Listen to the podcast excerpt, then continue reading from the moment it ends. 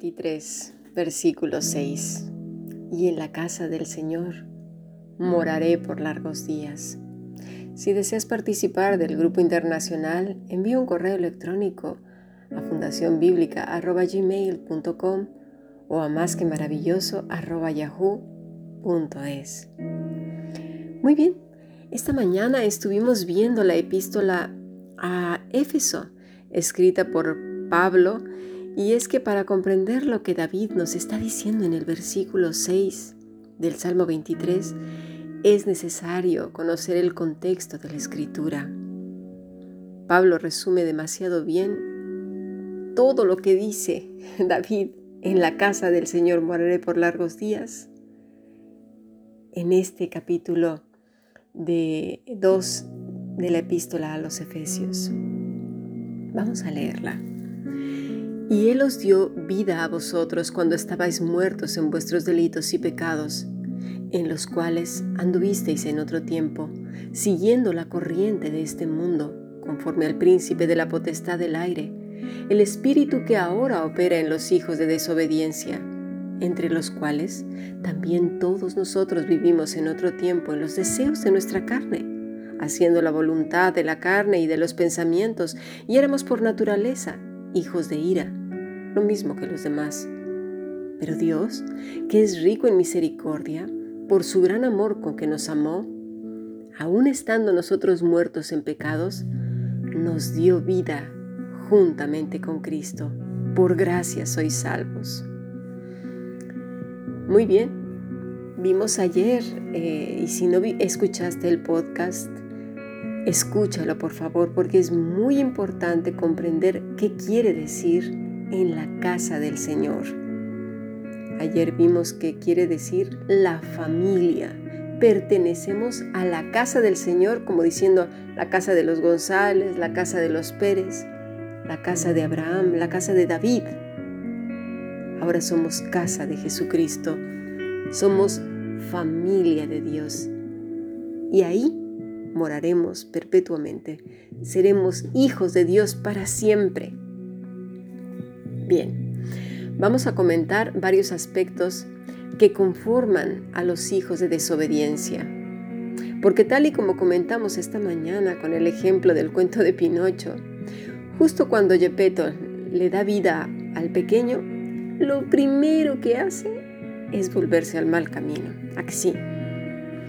Bueno, pues la palabra en griego para desobediencia es apeiseia,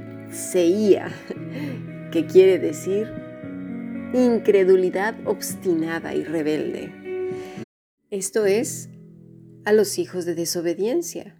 Pero ahora somos hijos de, de, Dios, por lo tanto, tenemos que pensar muy bien. ¿Qué es lo que opera en nosotros? Dice, el príncipe de la potestad del aire. Para aire es aer, que quiere decir circundando, circundándolo todo naturalmente. Exousia es una fuerza, una fuerza o, o privilegio o jurisdicción. Es decir, cuando hablamos del príncipe de la potestad del aire, hablamos de el espíritu que ronda de manera natural.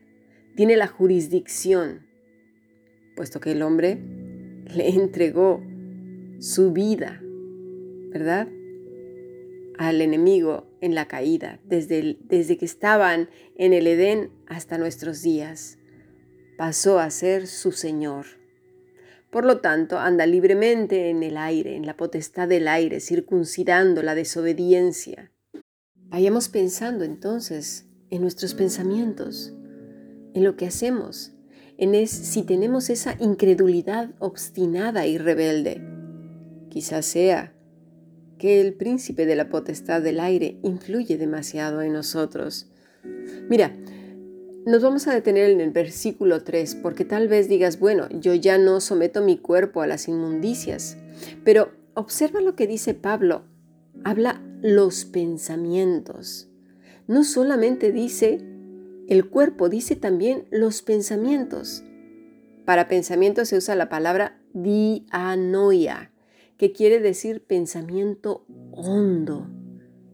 Y aquí es donde la cosa se complica, porque ciertamente podemos engañar con el cuerpo a los demás. Podemos en cierta manera sujetarlo. Pero ¿y los pensamientos son dos? Las batallas comienzan en el corazón y se combaten en la mente. Pero una mente alimentada con el espíritu circundante es muy difícil vencer. Tenemos que ir renovando nuestra mente, apegados como el sarmiento a la vid.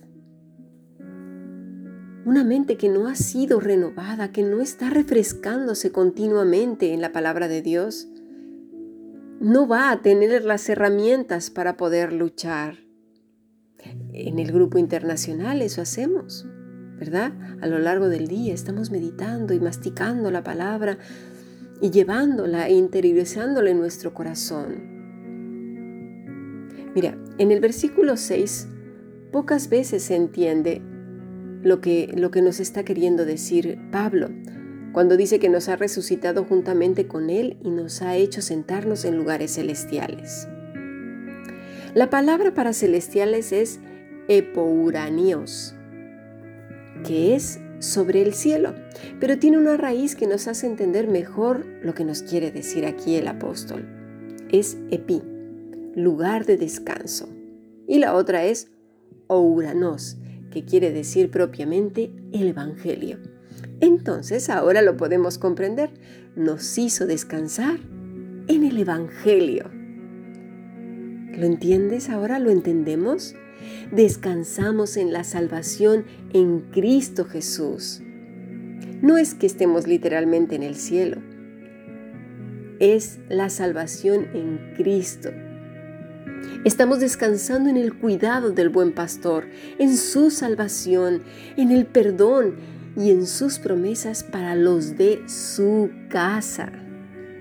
Si tú has reconocido tu condición, si has visto que eres incapaz de agradar al Padre porque estás muerto en tus delitos y pecados y te acercas a Él pidiendo perdón y mirando a Cristo como el único camino de redención, el Padre es justo y fiel para perdonarte y en ese momento pasas de muerte a vida, a descansar en el Evangelio, en las promesas de Cristo. Pasas de un pensamiento rebelde a uno que buscará a como dé lugar leer y estudiar cuál es la voluntad de Dios en las Escrituras. Desearás vivir para su gloria y darás una senda patada a todo aquello que manche tu relación con Él. Te proyectarás a lo que viene, que es Cristo, a la ciudad celestial a la cual desearás ir cuando el Señor te llame. Y mientras tanto, ser un siervo para su gloria. Observa lo que nos dice Pablo una vez que somos casa de Jesucristo, para mostrar en los siglos venideros las abundancias, las abundantes riquezas de su gracia, en su bondad para con nosotros en Cristo Jesús. Porque por gracia sois salvos, por medio de la fe. Y esto no de vosotros, pues es don de Dios, no por obras para que nadie se gloríe, porque somos hechura suya, creados en Cristo, para buenas obras las cuales Dios preparó de antemano para que anduviésemos en ellas. Pasemos a nuestro siguiente podcast.